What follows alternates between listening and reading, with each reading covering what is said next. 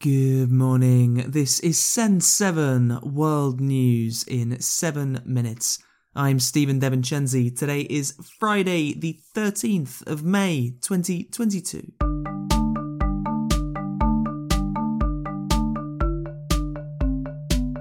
Starting in Europe today, Finland will apply to join NATO, the North Atlantic Treaty Organisation. Finland has considered itself neutral since World War II. However, yesterday, Finnish Prime Minister Sanna Marin and President Sauli Niinistö said that Finland would apply to join NATO because of Russia's invasion of Ukraine. Pekka Haavisto, Finland's foreign minister, spoke to the European Parliament yesterday. Russia's invasion of Ukraine has altered the European and Finnish security environment.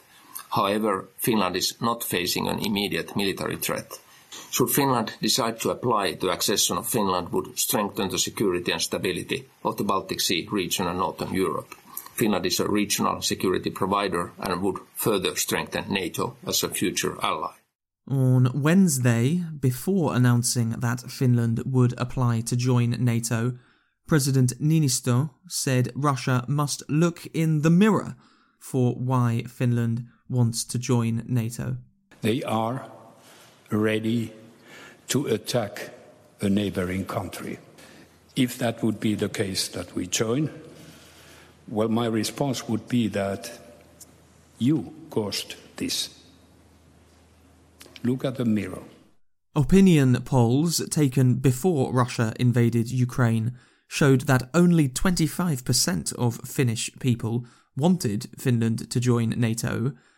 A recent poll showed that 76% now want to join NATO. Sweden is also expected to announce that it will apply to join NATO very soon.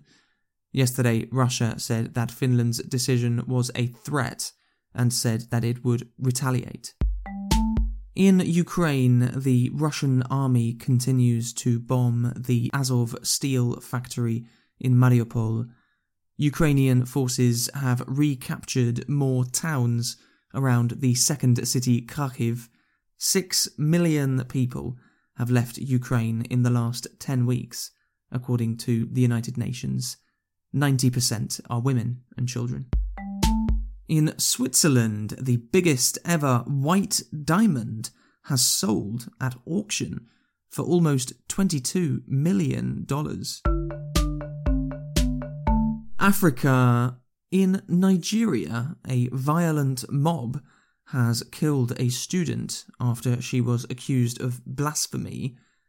The woman, who has not been named, died after being targeted by a group who accused her of insulting the Muslim prophet Muhammad. In Ghana, a taxi driver has been praised after returning over $1,000 that he found in his car. After seeing a video of the family thanking the taxi driver, Ghana's Vice President Muhammad Bawumia gave the taxi driver more than double the amount as a reward. America's. In the United States, a vote in the Senate to make the right to abortion a federal law has failed. 51 senators voted against the proposed law, with 49 voting for it. One Democrat senator, Joe Manchin, voted with the 50 Republicans against the proposal. Democrats are trying to make abortion a federal right because the Supreme Court is expected to soon change its position, which currently makes abortion a right. Democrat leader of the Senate, Chuck Schumer, said that the Supreme Court overturning the right to abortion will be the beginning of an attack on other rights. Our kids will grow up in a country with fewer rights than those who came before them. If we do not take a stand now to protect a woman's right to choose, it will be open season on our God-given freedoms.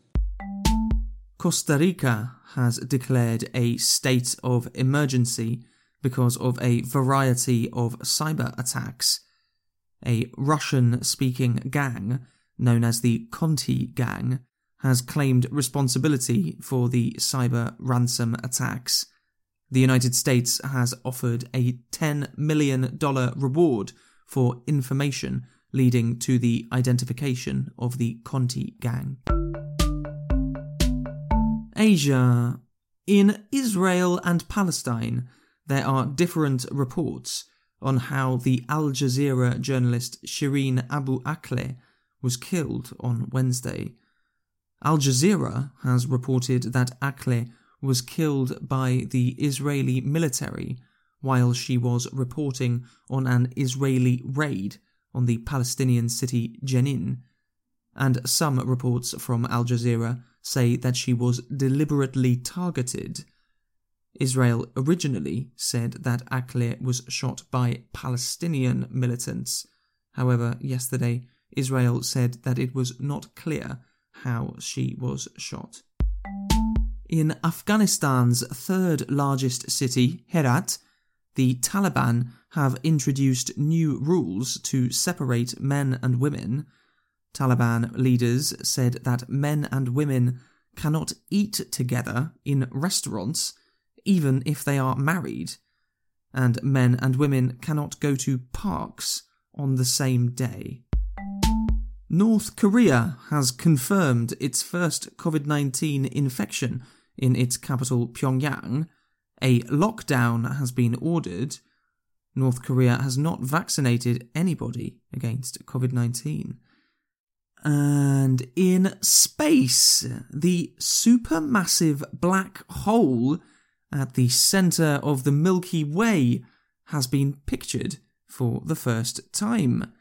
Sagittarius A cannot be seen because no light can escape it. However, a shadow around it has been captured by a team of 8 telescopes around the world. That's your world news in 7 minutes. If you find this podcast valuable, then please help to support us. You can become a supporter at cen7.org/support. Supporters can also read the transcripts of every episode. I'm Stephen Devincenzi. Have a great weekend, and I will see you on Monday.